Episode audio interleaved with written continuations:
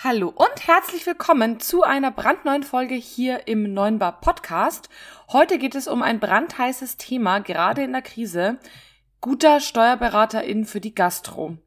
Darüber spreche ich heute mit Erich Nagel von ETL Adhoga. Wir sprechen ganz konkret darüber, was ist überhaupt ein guter Steuerberater oder eine gute Steuerberaterin und wie finde ich ihn oder sie. Gerade für die Gastro jetzt in der Krise ein super wichtiges und heißes Thema. Daher viel Spaß mit dieser Folge. Hallo, Servus und herzlich willkommen beim Podcast 9 Bar, dem B2B-Podcast rund um Kaffee, Gastro und Co. Hier geht es um aktuelle Gastrothemen, alles rund um das Thema Kaffee und wie du mit einem besseren F&B-Konzept mehr aus deinem Gastbetrieb holst.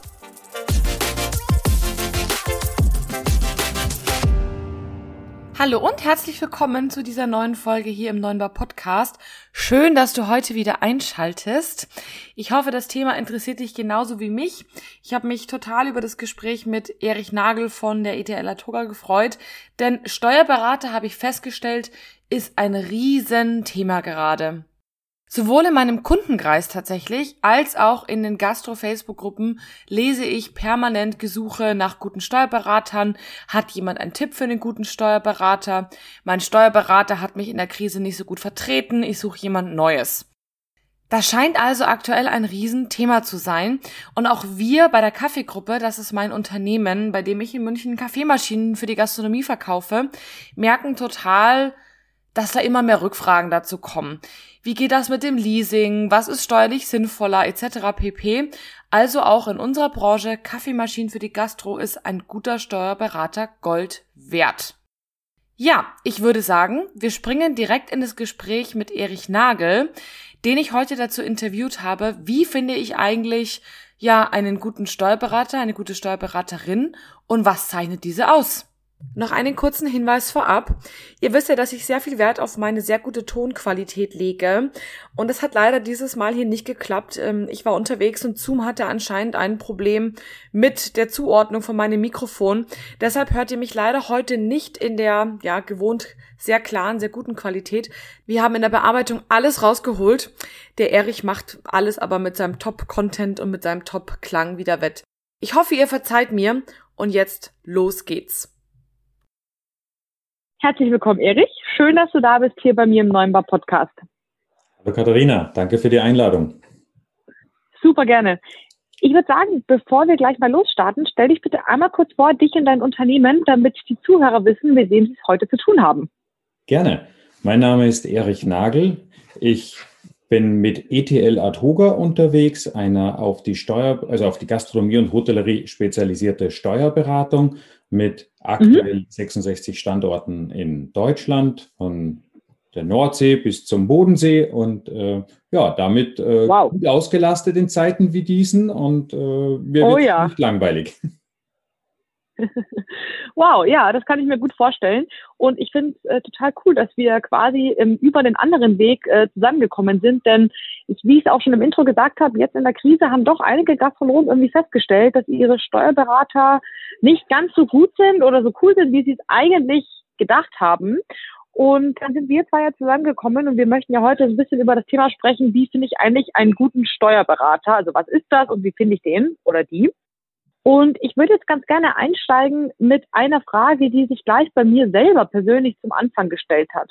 Häufig werden Steuerberater ja so ein bisschen mit Buchhaltung gleichgesetzt. Ich finde aber persönlich, dass das so für mich zumindest zu kurz gegriffen ist, denn ja, es sind ja noch viele, viele mehr Aufgaben, die ein Steuerberater übernehmen kann. Was würdest du denn sagen, welche Aufgaben sollten Steuerberater deiner Meinung nach auf jeden Fall noch erfüllen?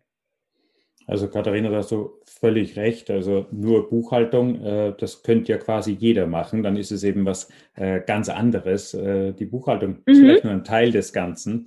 Aber ich sage mal so, aus meiner Erfahrung, der Steuerberater äh, soll vor allem äh, in der Hotellerie und Gastronomie mhm. Ein kaufmännischer Sparringspartner sein, der aus seiner Satellitenposition, er ist jetzt nicht in der Operative eingebunden und so weiter, ähm, aus dieser Position heraus einen recht nüchternen und klaren Blick auf die auf das Unternehmen haben sollen äh, und auf die Zahlen. Also Zahlen sprechen ja eine gnadenlose Wahrheit und äh, die hat er quasi am Schirm und äh, da kann er so ein Fehlentwicklungen, wenn sie auftauchen, äh, recht früh auch schon erkennen mhm. und im Zweifel dann auch mal zum Telefonhörer greifen und das über alle Lebensphasen eines Unternehmens. Also so eine Organisation bleibt ja auch nie stehen und äh, äh entwickelt sich hoffentlich, sage ich, in der Regel auch weiter. Und ähm, ja, da ist, äh, ist ein so ein kaufmännischer Sparringspartner äh, mir als Unternehmer immer sehr wichtig gewesen. Mhm. Du sagst ja auch gerade schon über die ganzen Lebenszyklen oder Lebensphasen eines Unternehmens. Da geht's ja schon los, ne, bei, ich sag mal, bevor es losgeht, nämlich bei der Gründung. Ähm, und dann äh, Steuerberater machen ja auch ganz gerne mal Gründungsberatung für Unternehmen. Dann hatten wir gesprochen ähm, über das Thema Ergebnisoptimierung. Ne? Das ist ja auch so eine Sache, wenn du sagst, alle Zahlen, da sprechen wir dann ja so ein bisschen über das Thema ja, Analyse, ne? Also was, wie läuft so, sage ich jetzt mal slapstick, und was kann man ändern? Da hattest du gerade schon äh, super, super spannende Punkte. Und zum Ende so einem, von so einem Lebenszyklus kann ja auch vielleicht die Übergabe an die nächste Generation oder vielleicht auch ein Verkauf stehen. Und auch da braucht man ja einen Steuerberater. Also ich fand gerade das, was du gesagt hast, diese Satellitenposition, ich sage jetzt mal, das Unternehmen umkreisend, ganz schön und da von jedem Blickwinkel einmal drauf zu schauen, ähm, finde ich sehr, sehr spannend. Hat für mich ganz gut gepasst. Ja, wir hatten im, im, im, Vorgespräch ja angesprochen, ich bin ja nicht beruflich, meine berufliche Wiege liegt ja nicht in der Steuerberatung, sondern äh, ich bin äh, ein, ein Wanderer, könnte man so sagen, ursprünglich gelernter Speditionskaufmann. Da hat man so ein bisschen äh, Logistik und das Kaufmännische in die, in die Wiege gelegt bekommen und bin dann in die Gastronomie gewechselt und äh, von, äh, habe dann also in, in, Berlin einen großen Biergarten äh, fünf Jahre lang leiten dürfen, dann zehn Jahre lang eine große Diskothek, äh, wo es sich dann zugetragen hat, dass der äh, übergeordnete Mutterkonzern mhm. Äh, nach zwei Jahren damals in die Insolvenz gegangen ist. Oh. Und dann mussten wir uns einen neuen Steuerberater oder mussten uns überhaupt einen Steuerberater suchen, denn vorher lief das ja alles äh, im Konzern auf. Und äh, da habe ich mich dann auch gefragt, so, wie suche ich jetzt den richtigen Steuerberater aus? Welche Erfahrungen habe ich aus den Betrieben vorher mitgenommen? Und ich glaube, dass das ein äh, ganz wichtiger Punkt ist, dass sich jeder Unternehmer für sich selber klar werden muss, was will ich denn mhm. eigentlich von meinem Steuerberater?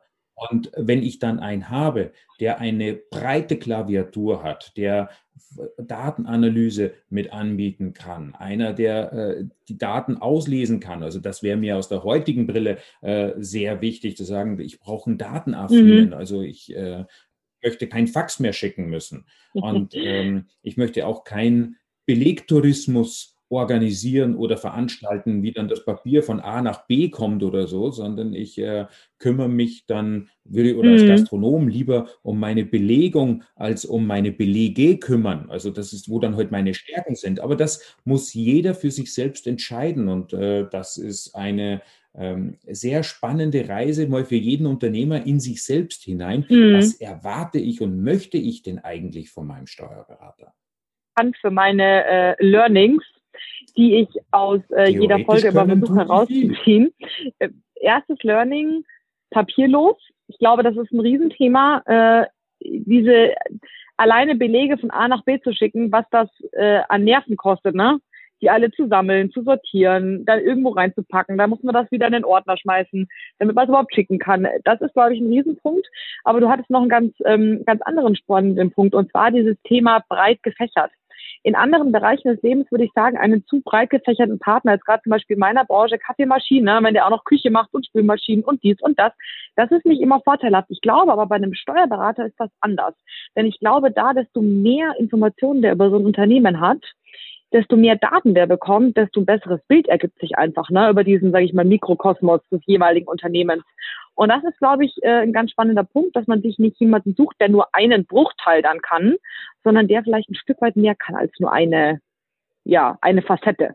Na, da möchte ich dir ein Stück weit widersprechen, Katharina. Äh, die, oh, habe ich gespannt. Ja, ja. Und zwar äh, ist es eher so wie mit dem Arztverhältnis. Ich vergleiche es eher mit dem Allgemeinmediziner und dem Facharzt. Mhm. Je nachdem, was ich für einen Schmerz habe und was für ein Jucken mich äh, äh, quält, äh, würde ich dann eben zu den einen oder zu den anderen gehen. Ah, okay. Äh, mhm, der, der, der Generalist, der überall so ein bisschen an der Oberfläche schwimmt, da bin ich ganz bei dir, wie du das mit dem Kaffeemaschinen gerade so schön geschildert hast. Da würde ich mir jetzt auch nicht alles ins Haus holen, äh, was irgendwie nach Kaffee aussieht, ja. sondern da würde ich mich auch äh, genau überlegen, äh, worüber haben die sich Gedanken gemacht, äh, über wie ist das die Heizung, wie ist der Boiler, wie ist der Druck äh, und so weiter und so fort. Mhm. Also wenn ich weiß, da ist jemand, der dann auch darauf äh, auf die einzelnen Teile äh, dann Wert legt, ist dann in der Maschine Plastik verbaut oder habe ich dann wirklich Metall da drinnen? Ist es dann wirklich auch äh, dieses wertige Stück? Äh, Schmuckstück, was dann wie so eine Perle in der Auster im, im am Tresen steht. Mhm. Ähm, das ist äh, für mich genauso beim Steuerberater. Der muss jetzt nicht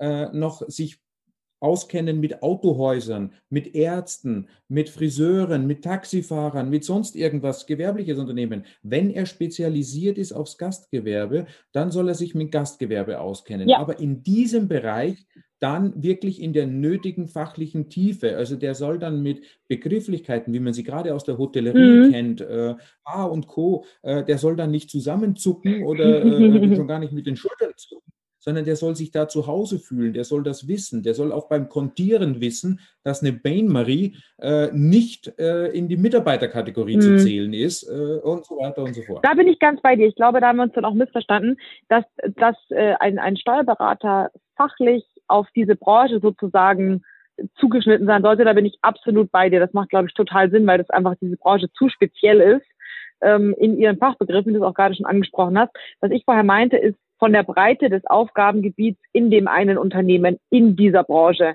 So dass man jetzt, sage ich mal, wenn wir jetzt über die Aufgaben nochmal sprechen, dass man jetzt äh, zum Beispiel sagt, hey, ähm, Buchhaltung bekommst du von mir und du bekommst aber auch noch die Mitarbeiter, also die Lohnabrechnung und du bekommst vielleicht noch die, keine Ahnung, äh, wir machen dann noch eine Ergebnisauswertung, dass das alles dazu führt, dass der Steuerberater in diesem Unternehmen ein breiteres Bild sozusagen bekommt und nicht nur einen Bruchteil davon macht und dann macht ein anderer Steuerberater einen anderen Bruchteil. Weißt du, ich meine? Großartig, Katharina. Das, Jetzt sind wir äh, das, komplett äh, das meinte ich. Kein aber Widerspruch mehr, ich ziehe ihn zurück. äh. Alles gut.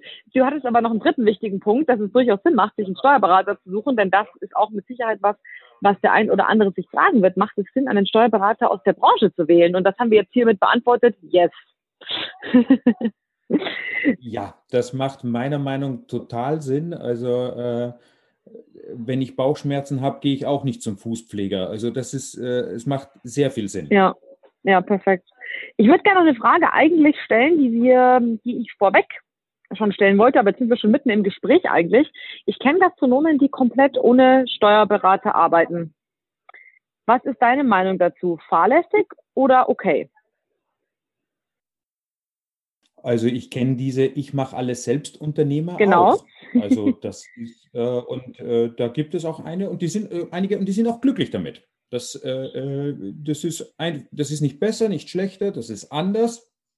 Es gibt ein sehr, äh, ich glaube, das homogenste, was wir auf Erden haben, ist, dass wir alle bis zum vorletzten Tag jedes Mal 24 Stunden jeden Tag aufs Neue geschenkt bekommen. Mhm. Und es ist uns freigestellt, mit diesen 24 Stunden zu machen, was wir wollen. Da müssen wir ein bisschen schlafen dabei. Wir wollen Zeit mit Familie verbringen. Wir wollen essen und trinken. Wir wollen vielleicht eine Partnerschaft pflegen und wir wollen unsere Gäste begrüßen in der Gastronomie und Hotellerie. Ähm, und, und für sie da sein. Wir wollen Gastgeber sein. Und wenn es dann die Passion ist, dass man wöchentlich oder monatlich x Stunden meiner Lebenszeit dann äh, ins Belegwesen zu investieren, äh, dann kann man das machen und wenn man damit glücklich ist. Mein Weg wäre es definitiv nicht. Mhm. Äh, ich würde äh, mir da jemanden suchen, der mir diesen Teil abnimmt, denn äh, typischerweise sind ja äh, die Gastronomen, die ich kenne und die Hoteliers, die ich kenne, die sind sehr wohl Kaufleute. Und gerade weil sie Kaufleute sind und weil sie mit Zahlen auch umgehen können, äh, sagen sie sich, meine Lebenszeit ist an der Stelle einfach falsch investiert. Ja.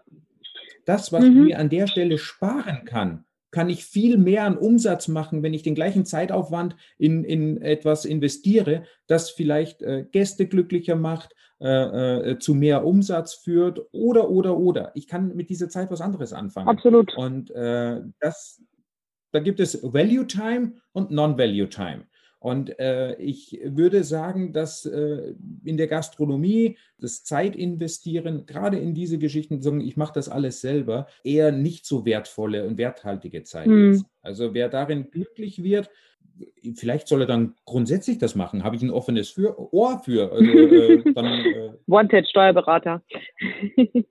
genau, wir wollen immer, äh, wir wollen wachsen. Und äh, da wäre es für mich nicht das Richtige. Zumal auch die Finanzverwaltung, muss man auch ehrlicherweise dazu sagen, äh, gerade gegenüber dem Gastgewerbe sowie allen bargeldlastigen Branchen, äh, sage ich mal, mit einer gewissen Vorprägung mhm. in die Prüfung und äh, wenn man dann mit einem, einem sehr mächtigen System gegenübersteht, das hinter jedem Beleg einen Umsatzsteuerbetrug vermutet, äh, uh. dann ist es äh, schwierig, äh, äh, dann, wenn man alleine dasteht. Ja, also ich würde das genauso unterschreiben, wie du es gesagt hast. Erstens, äh, liebe Gastronomen, selbst wenn ihr die Zeit nicht sinnvoll in, äh, sag ich mal, höhere Umsätze ja, generieren könnt in der Zeit, wo ihr sonst Belege machen würdet. Ihr dürft auch im Zweifel einfach mal frei machen. Denn was ich festgestellt habe, dass einige ähm, der Gastronomen diese ganze Beleggeschichte ganz gerne mal so am Ruhetag machen oder Sonntagabend machen. Na, wenn irgendwie die Belegschaft äh, buckelt, buckeln sie dann noch daheim 80 Stunden gefühlt mit ihren Belegen umeinander. Und ich dann auch sage, wie wär's denn, wenn du die, diese Dinge einfach jemand anders gibst und in der Zeit einfach mal dich erholst?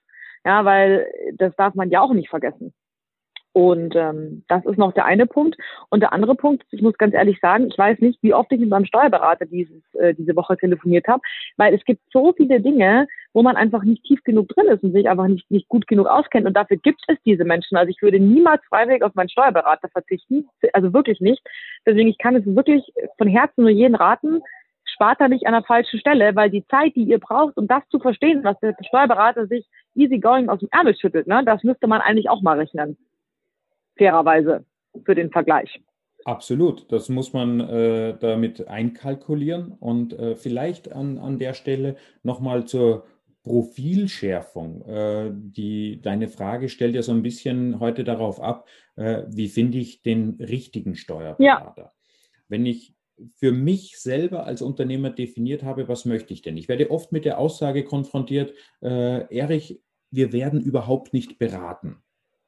Dann Stimmt. kann mhm. das vielleicht auch daran liegen, dass der Steuerberater gar nicht den Auftrag hat zu beraten oder er diesen Auftrag so gar nicht verstanden hat.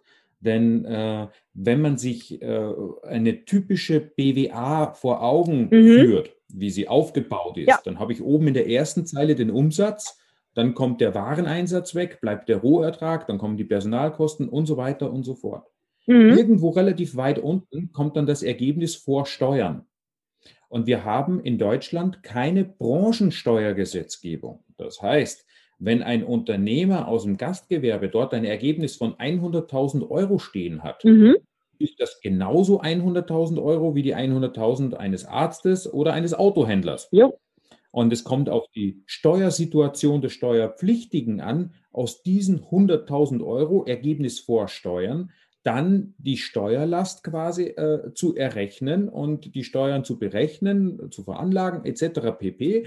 Und dann zahlt er seine Steuern und dann hat er das Ergebnis nach Steuern. Mhm. Und wenn man die Ausbildung des Steuerberaters anguckt, die äh, enorm kompliziert ist. Also äh, ich ziehe vor jedem den Hut, der diese Prüfung, der dieses immense Wissen äh, hat in sich hineinprügeln können und kontinuierlich auch äh, äh, up-to-date hält. Das ist, wäre äh, für mich so am Rande noch eine wichtige Frage. Äh, äh, wie kann ich, kann ich erkennen, dass mein Steuerberater sich regelmäßig äh, sein Wissen aktualisiert? Weil nichts veraltet schneller als deutsches Steuerwissen. Oh ja. Also das ist ja fast wie Bananen in der Sonne. Und da gibt es wöchentlich irgendwelche Veröffentlichungen. Hat der die Infrastruktur, um sein Wissen aktuell zu halten, damit er für mich immer der aktuellste und beste Steuerberater ist, den ich haben kann. Mhm. Und ähm, wenn ich diesen Steuerberater für mich dann äh, glaube gefunden zu haben, dass ich sage, ich kann es formulieren, wie ich beraten werden will, er muss mir vor Augen führen,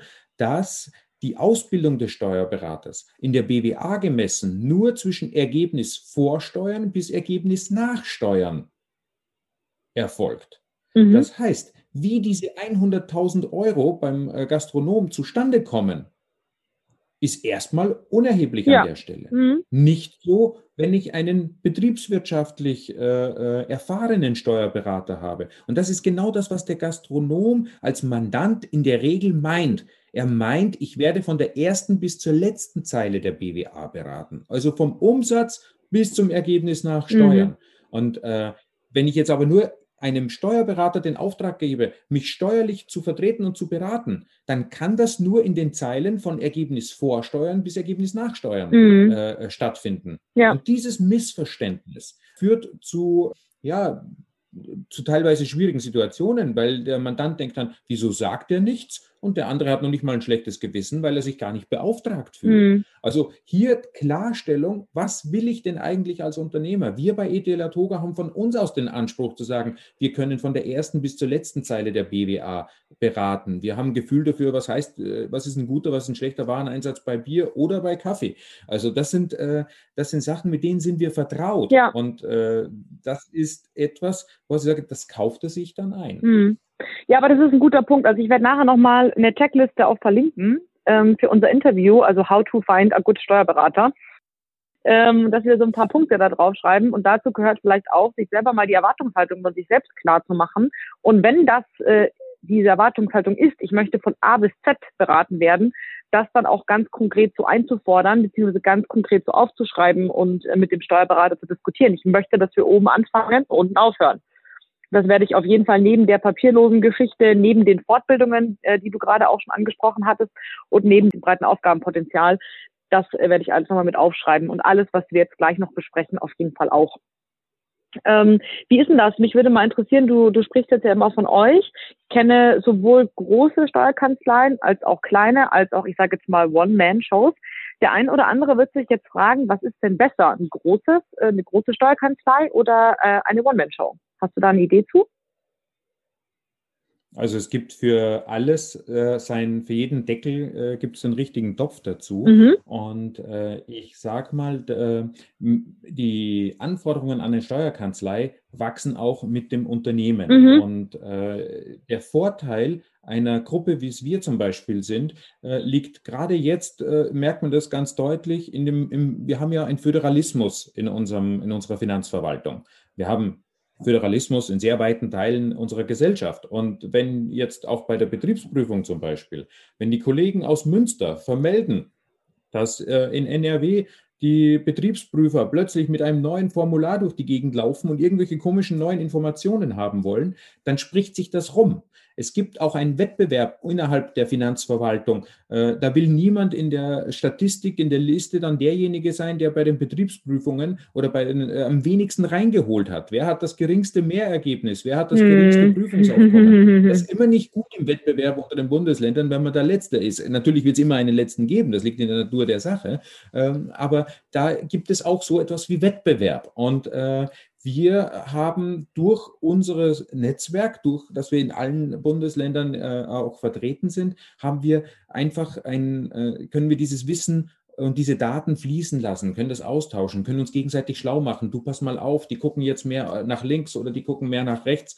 Ähm, und dann kann man dieses Wissen an die Mandanten weitergeben, äh, äh, die es womöglicherweise betreffen kann. Mhm. Und da ist das eine Stärke. Wenn das für jemanden nicht relevant ist, dann kann er auf diesen Pluspunkt äh, gerne verzichten. Mhm. Das ist vielleicht äh, grundsätzlich mal, wie funktioniert Steuerberatung, um mal die Seite zu verstehen. Ein Steuerberater hat ja nur äh, eine Komponente im Vergleich zum Küchenchef. Das ist Zeit.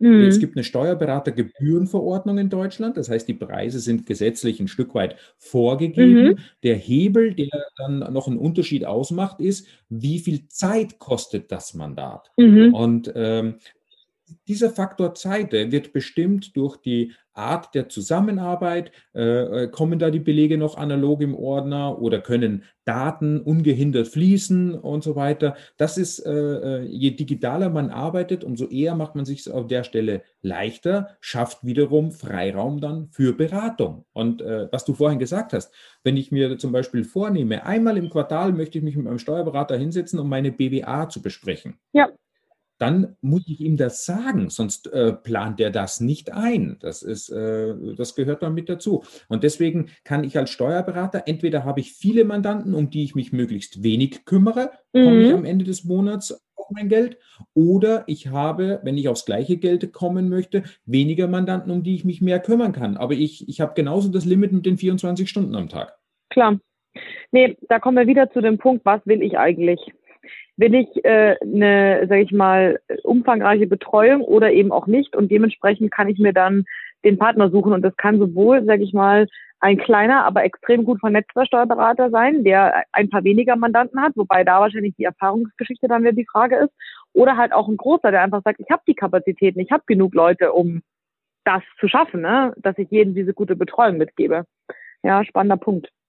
Richtig, da, da kann man sich umgucken und das sieht man, wenn man in die Kanzlei reinkommt und mit dem Berater spricht und sich informiert, dann merke ich ja auch, was ist das für ein, was ist ihm wichtig, was ist das für ein Typ? Also ich kann mich noch sehr gut daran erinnern, wie wir in Berlin unseren Steuerberater äh, damals gesucht haben. Wir hatten uns auch mehrere Kanzleien äh, angesehen und hatten da äh, viele verschiedene Eindrücke mitgenommen, äh, wie äh, ich glaube Watzlawick, Watzlawick war es, der es gesagt hat, man kann nicht nicht kommunizieren.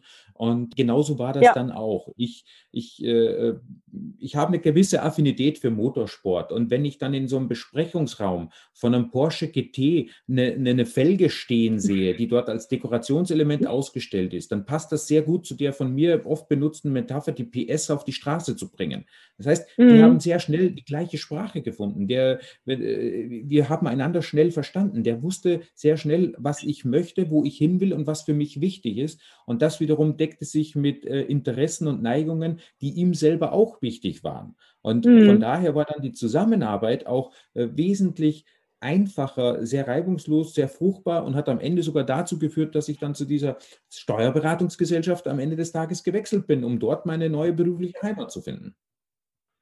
Ja, ist vielleicht auch ein, ein wichtiger Punkt, den du jetzt gerade ansprichst, ne? Neben den ganzen Hardfacts mit Ausbildung und Erfahrung und Schlag mich tot.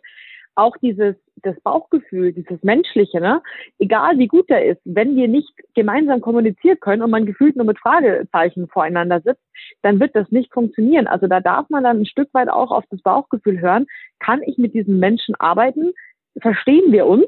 Ja, ganz plakativ gesagt. Oder halt auch nicht, weil dann bringt alles Wissen nichts, wenn man es nicht rüberbringt gegenseitig. Ganz, äh, ganz, Richtig. ganz spannender Punkt. Wenn man aneinander vorbei kommuniziert. Ja, witzig. Ja, so, so, so, so interessant können dann so Kleinigkeiten sein, sage ich mal, ne? wo man sich denkt, so, ja, nee, und wenn der gut ist, dann, dann passt es schon. Nee, wenn ich mich nicht mit ihm verstehe, dann wird es nicht funktionieren. Werden wir es nicht schaffen. Wie ist das denn eigentlich mit Regionalität? Ich kann mich noch erinnern, ähm, ich habe mal mit einem Kunden gesprochen, der meinte, nee, er nimmt einen Steuerberater hier aus der Region, weil äh, wenn man sich da mal treffen muss, dann geht das ja leichter. Und ich habe mir dann gedacht, naja gut, wie oft habe ich mich eigentlich mit meinem Steuerberater getroffen? Also der sitzt auch in München, aber eigentlich nie. Ne? Und selbst wenn ich Briefe dahin schicke, dann ist das ja wurscht, ob der in Augsburg oder in München sitzt. Was sagst du denn zum Thema Regionalität? Ein Must oder eher unwichtig? Für Gastronomen.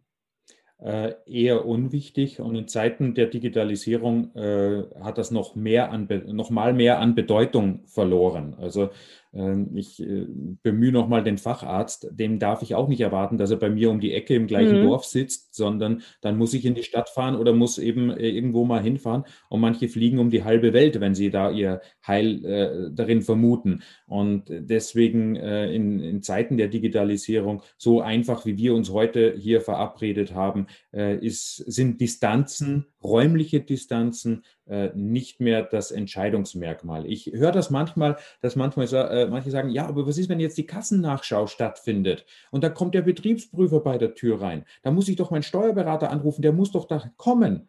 Da frage ich immer, was soll der denn dann tun? Händchen halten oder äh, was. Ja, der muss mich die dann Kassen verteidigen. Zusperren. Also Steuerberater ist kein Türsteher. Der wird auch die Finanzverwaltung, wenn sie da ist, nicht rausschmeißen. Das, ist, äh, das, das gehört auch nicht zum Umgang äh, eines Steuerberaters. Äh, das ist, äh, äh, der kann in diesem Moment nichts tun. Das ist eine Amtshandlung, die findet statt. Äh, genauso wie sie ihr Rechtsanwalt nicht begleiten wird, wenn sie eine Verkehrskontrolle haben, äh, sondern der ist gut darin, wenn er sie vorher berät und sie ihre Mitarbeiter oder jeder seine Mitarbeiter äh, schlau macht. Wie verhalten wir uns denn, wenn tatsächlich eine Kassennachschau äh, äh stattfindet. Äh, dass de, dieses Wissen, das muss der Steuerberater seinem Mandanten weitergeben, damit er wiederum seine Mitarbeiter entsprechend briefen kann und die Vorbereitungen dafür äh, setzen kann. Aber dann, wenn es passiert, dann muss der nicht alles stehen und liegen lassen, loslaufen, ins Auto springen, dahin hetzen, um dann einen Kaffee zu trinken. Also zu fahren. Ja. Das, das, das ja. sind so. Ja, aber ist doch gut.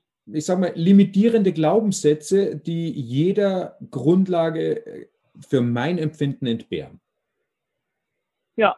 Nee, aber dann ist es doch in Ordnung, wenn man weiß, okay, der muss nicht unbedingt bei mir im Dorf sitzen, wahrscheinlich in der nächstgrößeren Stadt ähm, wird es wahrscheinlich äh, jemanden geben und selbst wenn nicht, ist es auch kein Beinbruch, dann gehe ich halt noch mal weiter weg. Ne? Also das ist ja auch schön zu wissen, okay, der kann in der Nähe sein, muss aber nicht. Das heißt, ich kann mich ja einfach von meinem Mikrokosmos mal ein Stück rausbewegen und gucken, ist da jemand und wenn nicht, suche ich halt weiter.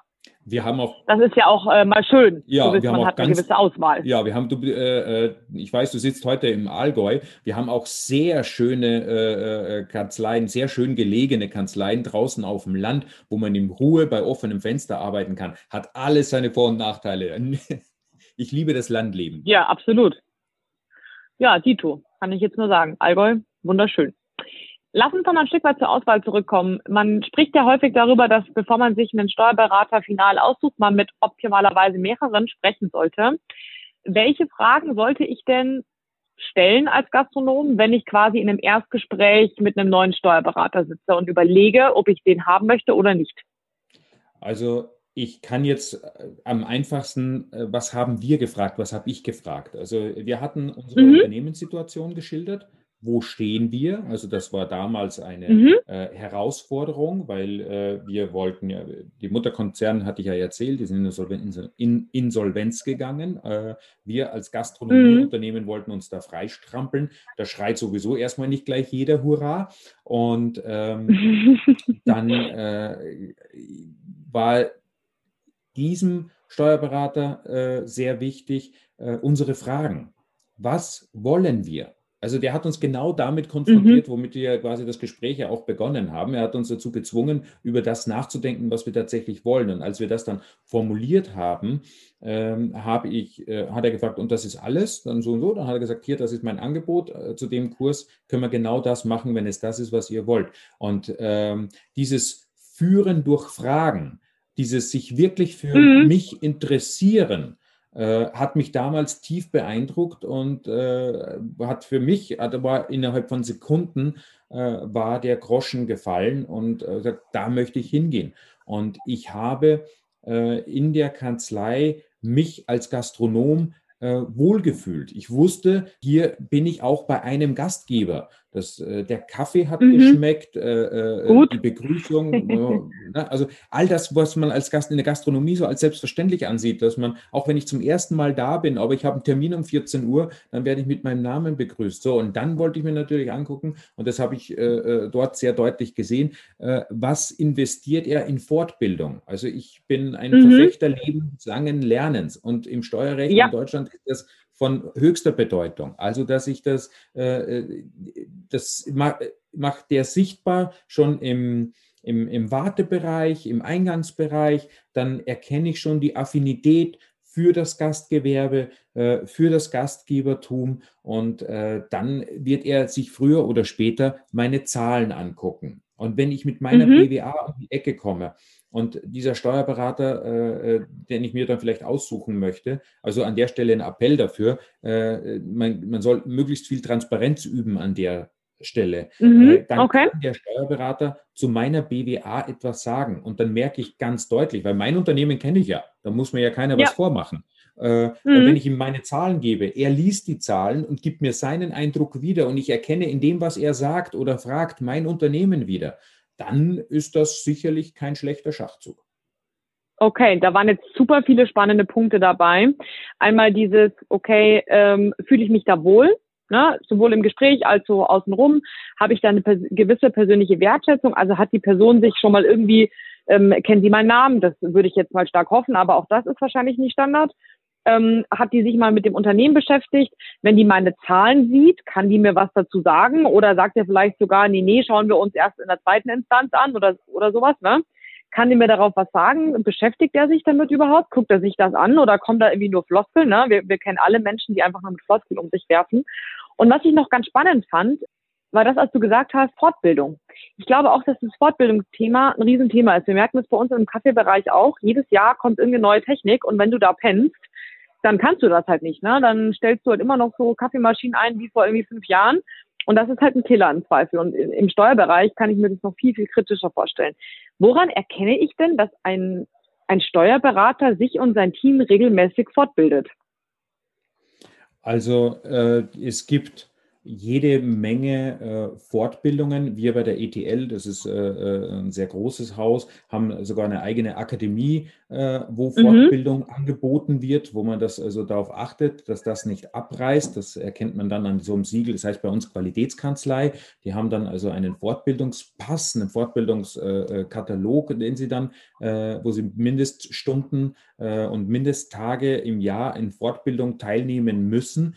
Und äh, dann lässt sich das äh, relativ gut darstellen. Und äh, das merke ich ja sofort, wenn ich danach frage, ob, er, ob der, mein Gegenüber die Aussage dann auch tatsächlich untersetzen kann oder ob er dann ins Schwimmen gerät. Also das, ich muss mhm. den da jetzt auch nicht grillen, aber da, äh, äh, wenn die Frage kommt, äh, ist da gibt es also bei uns, wenn eine, eine Kanzlei äh, bei ETL Adhoga mitmachen möchte, steht dort im Vertrag drin, verpflichtet sich der Steuerberater zu äh, sechs Fortbildungen im Jahr. Und das ist Zeit, okay. in denen er dann keinen Umsatz machen kann. Ganz im Gegenteil, er investiert ja auch noch äh, in die, diese Fortbildungen, kosten ja auch Geld. Aber es ist mhm. eben auch extrem wichtig, dort mit den äh, Neuerungen in der Branche vertraut zu werden. Da geht es dann äh, weniger um das Thema, äh, welcher Paragraph hat sich jetzt äh, äh geändert, sondern da geht es auch um Branchensprache und um die Prozesse in der Branche. Also wir haben uns in den letzten äh, Monaten nicht nur mit der Überbrückungshilfe 1, 2 und 3 beschäftigt und den FAQs, sondern eben auch, was bedeutet E-Commerce und äh, Außerhaus Takeaway äh, fürs Gastgewerbe? Wo sind die mhm. relevanten Punkte? Was muss ich wissen? Wo kann ich meinen, Mandanten, meinen Mandanten vor Ungemach bewahren und so weiter? Und auch diese Themen äh, muss man sich ständig immer wieder aneignen, weil auch da die Entwicklung nicht stehen bleibt. Mhm. Okay, ja, ja, wichtiger Punkt. Aber es war ganz interessant, dass du mal so eine Zahl genannt hast, wie viele Fortbildungen im Jahr sozusagen ihr jetzt mit euren Partnern arbeitet. Weil ich meine, das ist ja auch so eine Frage, ne? man sagt, okay, ja, äh, wie bilden sie sich denn fort? Ja, ja, machen wir regelmäßig, ne? so die klassischen Floskeln. Aber wenn ich weiß, okay, bei, bei euch werden sechs Fortbildungen im Jahr gemacht, dann kann man ja auch einfach mal nach der Anzahl fragen. Ne? Wenn ihr dann sagt, ja, ja, wir gehen einmal im Jahr auf so eine Fortbildung, dann weiß ich schon, ah, okay, einmal, hm, das ist vielleicht nicht ein bisschen wenig. Ne? Also das ist jetzt auch mal ganz spannend, da mal eine Zahl zu haben. Über was sprechen wir denn eigentlich? Ja, wenn du gerne Zahlen magst, habe ich noch, äh, äh, ich würde Klar, mir auch angucken, wie die, wie die BWA denn dann äh, aussehen wird. Also fürs, fürs Gastgewerbe, gerade jetzt für einen, äh, wenn ich, für einen Kleinstbetrieb, sage ich mal, äh, ist das jetzt mit 150.000 Euro Jahresumsatz ist das vielleicht nicht von Bedeutung. Aber äh, sobald ich, sage ich mal, ein, ein, ein Gastronomieunternehmen äh, habe mit, und ich habe meine was weiß ich, zehn Angestellten und so weiter, dann äh, ist es sehr wichtig, wie wird meine BWA aussehen? Also betriebswirtschaftliche Auswertung, dieser Spiegel, der mir dann jeden Monat vorgehalten wird. Und äh, dann ist es, das kannst du mit dem Kaffee wahrscheinlich super nachvollziehen, ist es wichtig, dass die einzelnen Warengruppen voneinander getrennt gebucht Klar. werden. Also dass nicht Bier und Kaffee und alkoholfreie Getränke, Sekt und Spirituosen zusammengeworfen wird in einen Topf mit Speisen, sondern dass das separat differenziert auf, äh, gebucht wird und dass dann wirklich äh, bei dem Wareneinsatz die gleiche Differenzierung stattfindet, weil es macht keinen Sinn, nur beim Umsatz zu differenzieren, nicht aber in den Warengruppen. Also wenn ich dann meinen Wareneinsatz Kaffee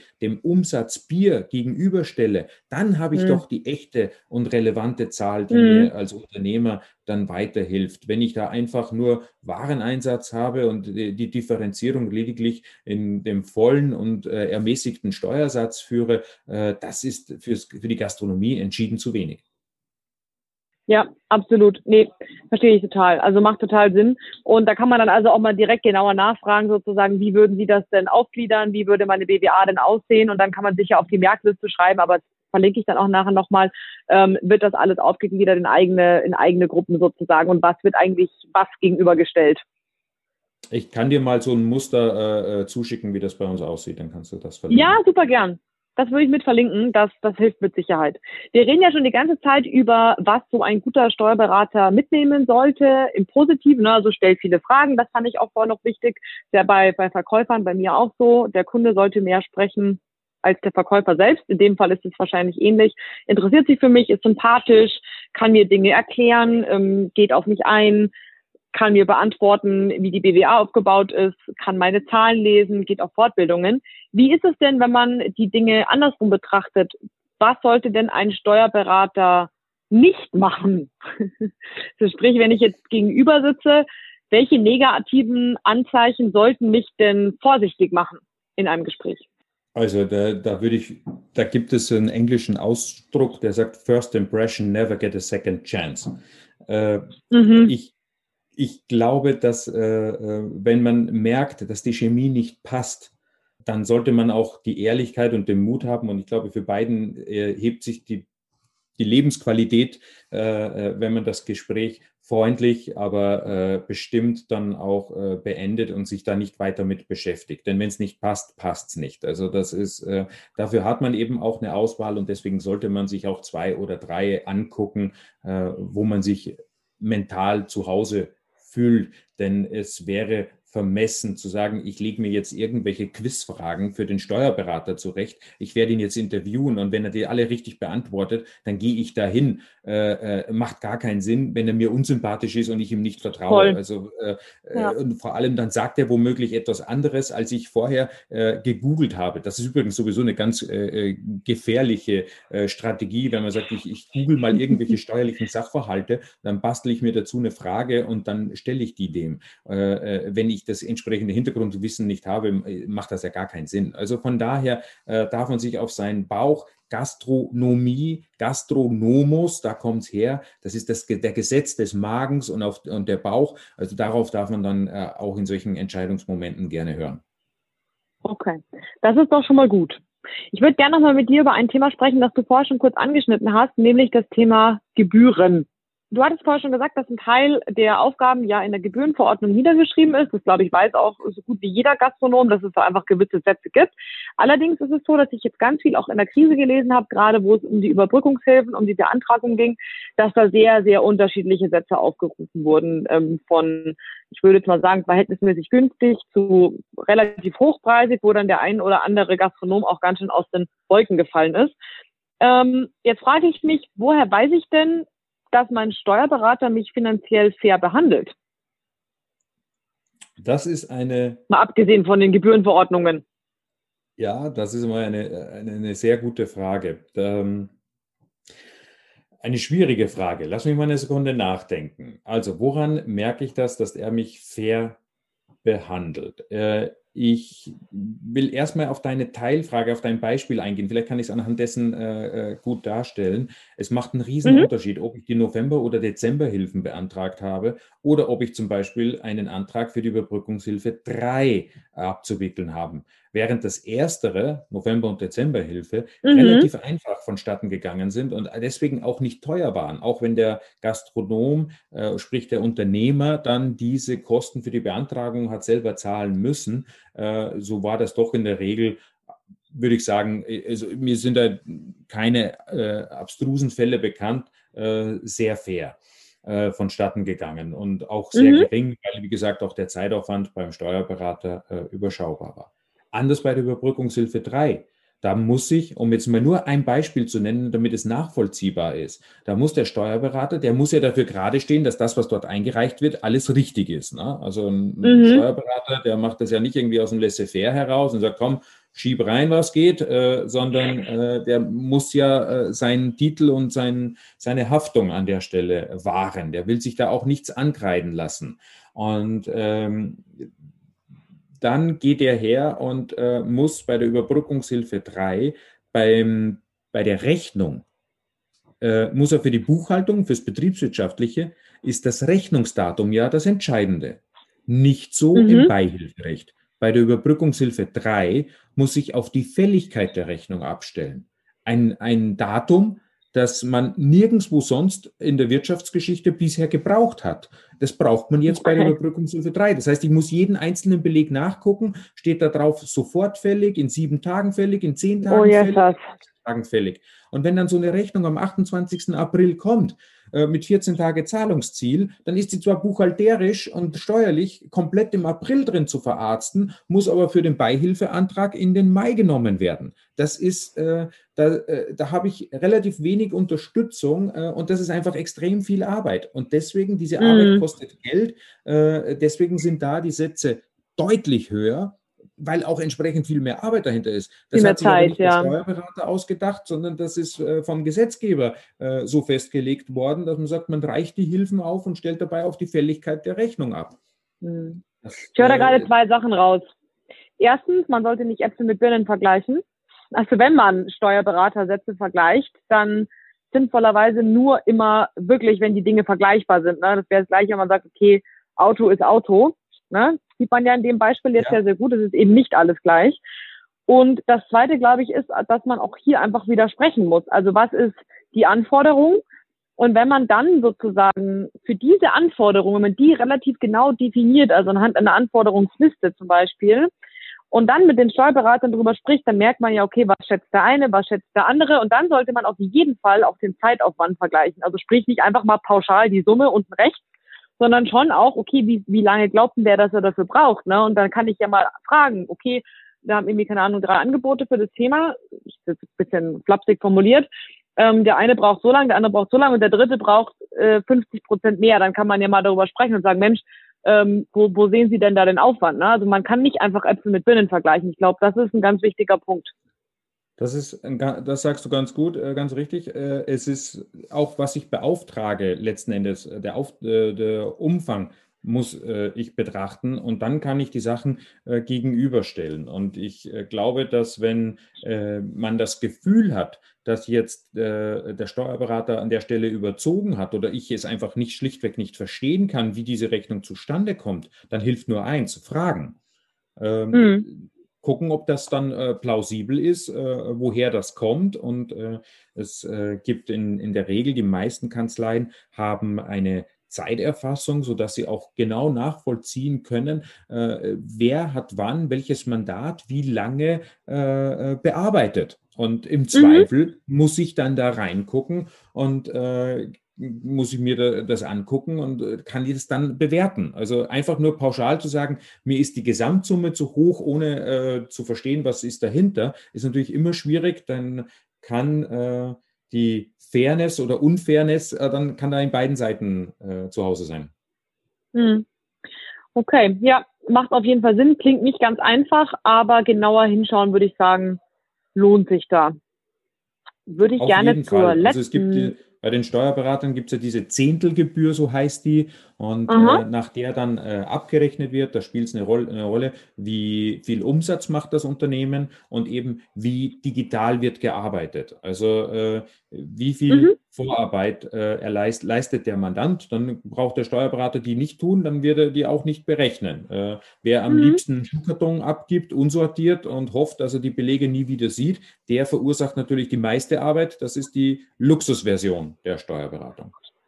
Gut, aber dann zählt halt hier auch wieder ganz klassisch, Bequemlichkeit siegt und ähm, kostet halt aber auch. Das Richtig. ist, äh, ja, muss man halt einfach in dem Fall wissen. Ich würde dir gerne noch genau. eine letzte ähm, Frage stellen, bevor wir dann schon quasi mit dem ganzen wahnsinnigen Fragenkatalog durch sind.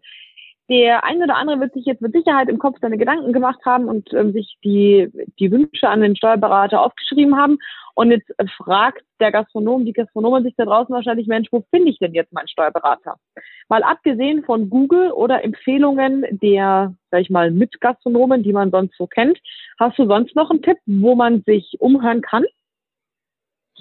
Also es wäre es würde, glaube ich, etwas komisch wirken, wenn ich sage, äh, googeln ist Quatsch. Äh, ich glaube, die, die meisten googeln erstmal nach allem Möglichen, äh, deswegen auch nach Steuerberatern. Und äh, das, ich finde das jetzt auch nicht, nicht verkehrt, um sich einmal zu orientieren. Was gibt es überhaupt? Äh, wenn es mir wichtig ist in meiner Nähe, dann gucke ich auch, was ist in meiner Nähe. Wenn mir Fachlichkeit wichtig ist, dann gucke ich eben nach fachlicheren Begriffen und äh, dass man sich da mal eine Shortlist zusammenstellt, äh, wie ich meinen Steuerberater finde. Es gibt natürlich auch die Steuerberaterkammer, äh, wo ich, mhm. wo alle Steuerberater aufgelistet sind, wo ich auch nochmal okay. äh, nachgucken kann, um jemanden zu finden. Und natürlich ist die Weiterempfehlung ein, äh, ich glaube, dass das, das Vermittlungsthema Nummer eins bei Steuerberater, das ist wie bei Ärzten auch die Empfehlung, die persönliche Empfehlung